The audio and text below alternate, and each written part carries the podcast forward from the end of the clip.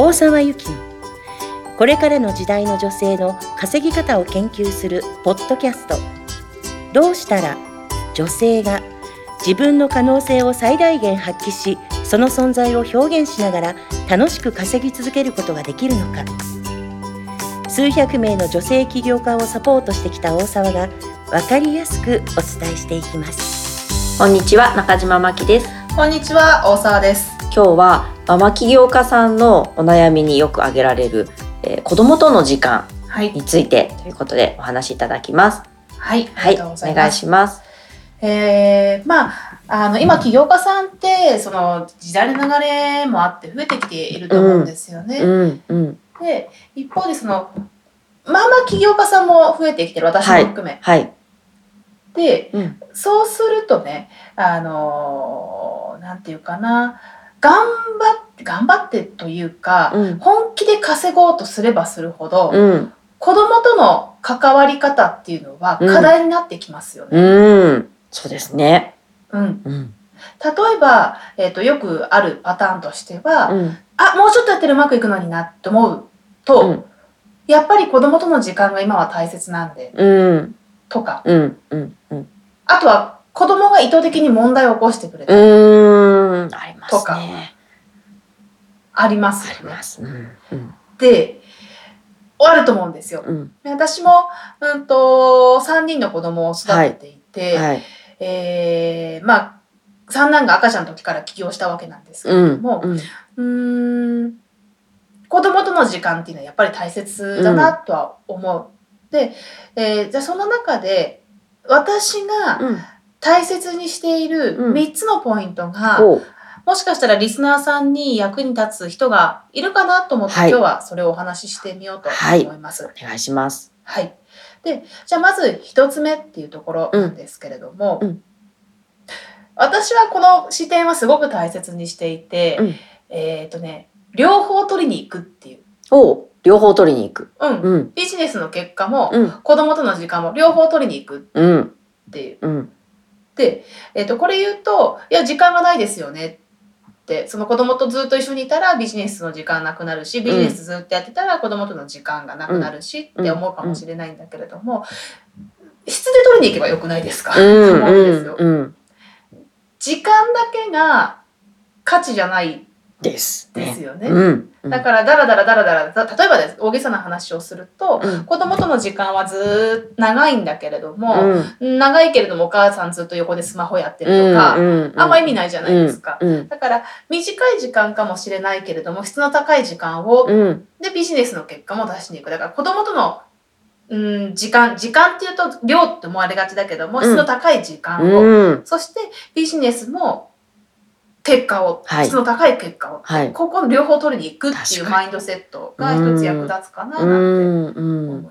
す。本当ですね。はい。はい、どう思います？うん、私もそう思います。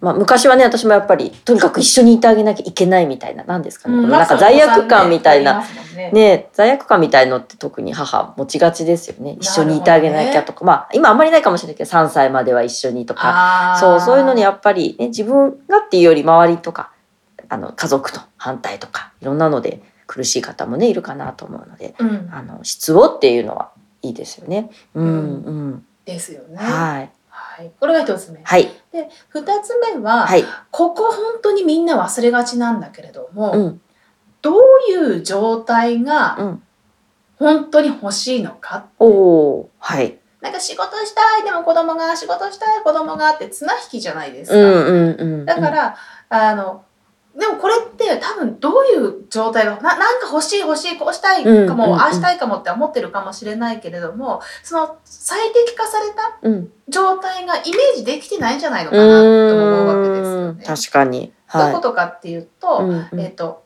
なんていうかな。目標ってセットしないと到達できないわけですよ。例えばカーナビとかでも、うん、あそこに行くっていうからあそこまでこうナビゲートしてくれるわけですよね。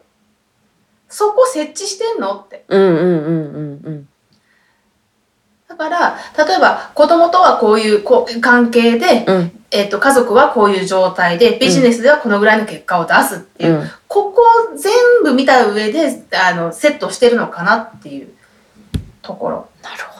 漠然としてるとねわからないですよね。わ、かんないですよね、うんうんの自分がどういう状態本当に欲しいのかっていうところ。うんで3つ目は、はいあのうーんちょっとこれはビジネスと直接関係なくなってしまうかもしれないし、はい私もまだあ子育てをお終えたわけではうないので、んうんうんえー何年後かに聞き直して、うんあんなこと言ってたんだって思うかもしれないんだけれども現時点で大切にしていることははい何かっていうと、はい。長い目で子育てをするっていうことはちょっと大切にはしてます。うん。はい。だから、えっ、と、例えば短い目で見ちゃうと、うん。マキさんは言わないだろうけど、宿題やりなさいうんとか、うんうんうん忘れ物ないよううにとか、んうん。先生に怒られないようにとか、場を乱さないようにとか、ついつい思ってしまいがちなんだけど、思いますよね。長い目で子供を見たときに、うん。私は自己肯定感が高くて、うん。挑戦をしてほしいって子供に思っていて、うん。うんまあ、究極そこが、うん。あと人に応援されてほしい、うん。応援される人間で自己肯定感、えっと挑戦心があって、うん。自分を信じられる子になってほしいなと思ってるんですけれども、そこが手に入るさえすれば、うん。目の前のことはうん。割と なんか、うん私にとってはどうでもよくなってくる。例えばご飯を早くとか。はいはいはい。今日宿題やったかどうかとかね。そうそうそうそう。なんですよね。だからそういう意味でうん。はちょっとだけゆとゆとり自分の中での余裕っていうかゆとりはあるかななんて思います。それ大事ですよね。うん、わかんないですけどね、うん。子育て終わったわけじゃないので、うん。ないし、うん。えっと、これが、えっと、息子たちはどう思ってるか知らないですけど、うん。ううんんとそこの3つかな、うん。今日は両方取りに行くっていうマインドセット、はい。えその上でどういう状態がそもそも欲しいのか、うん。で子育てをしている子そ子供との時間っていうふうなことなんだけれども子子育てをする上でうん。長い目を持って子供が、うんうん子供私が自分が欲しい結果っていうのを見据えているかどうかってここら辺かななんて思います。なるほど。はい。子供との時間ね、とかく悩みがちですが、はい、うん。参考になればいいかなとます。はい、はい、ゆきさんありがとうございました。はい、ありがとうございました。本日の番組はいかがでしたか？この番組ではあなたからの質問を受け付けています。大沢ゆきと検索しホームページ上から質問をご記入ください。番組内で扱っていきます。あなたからの質問をお待ちしております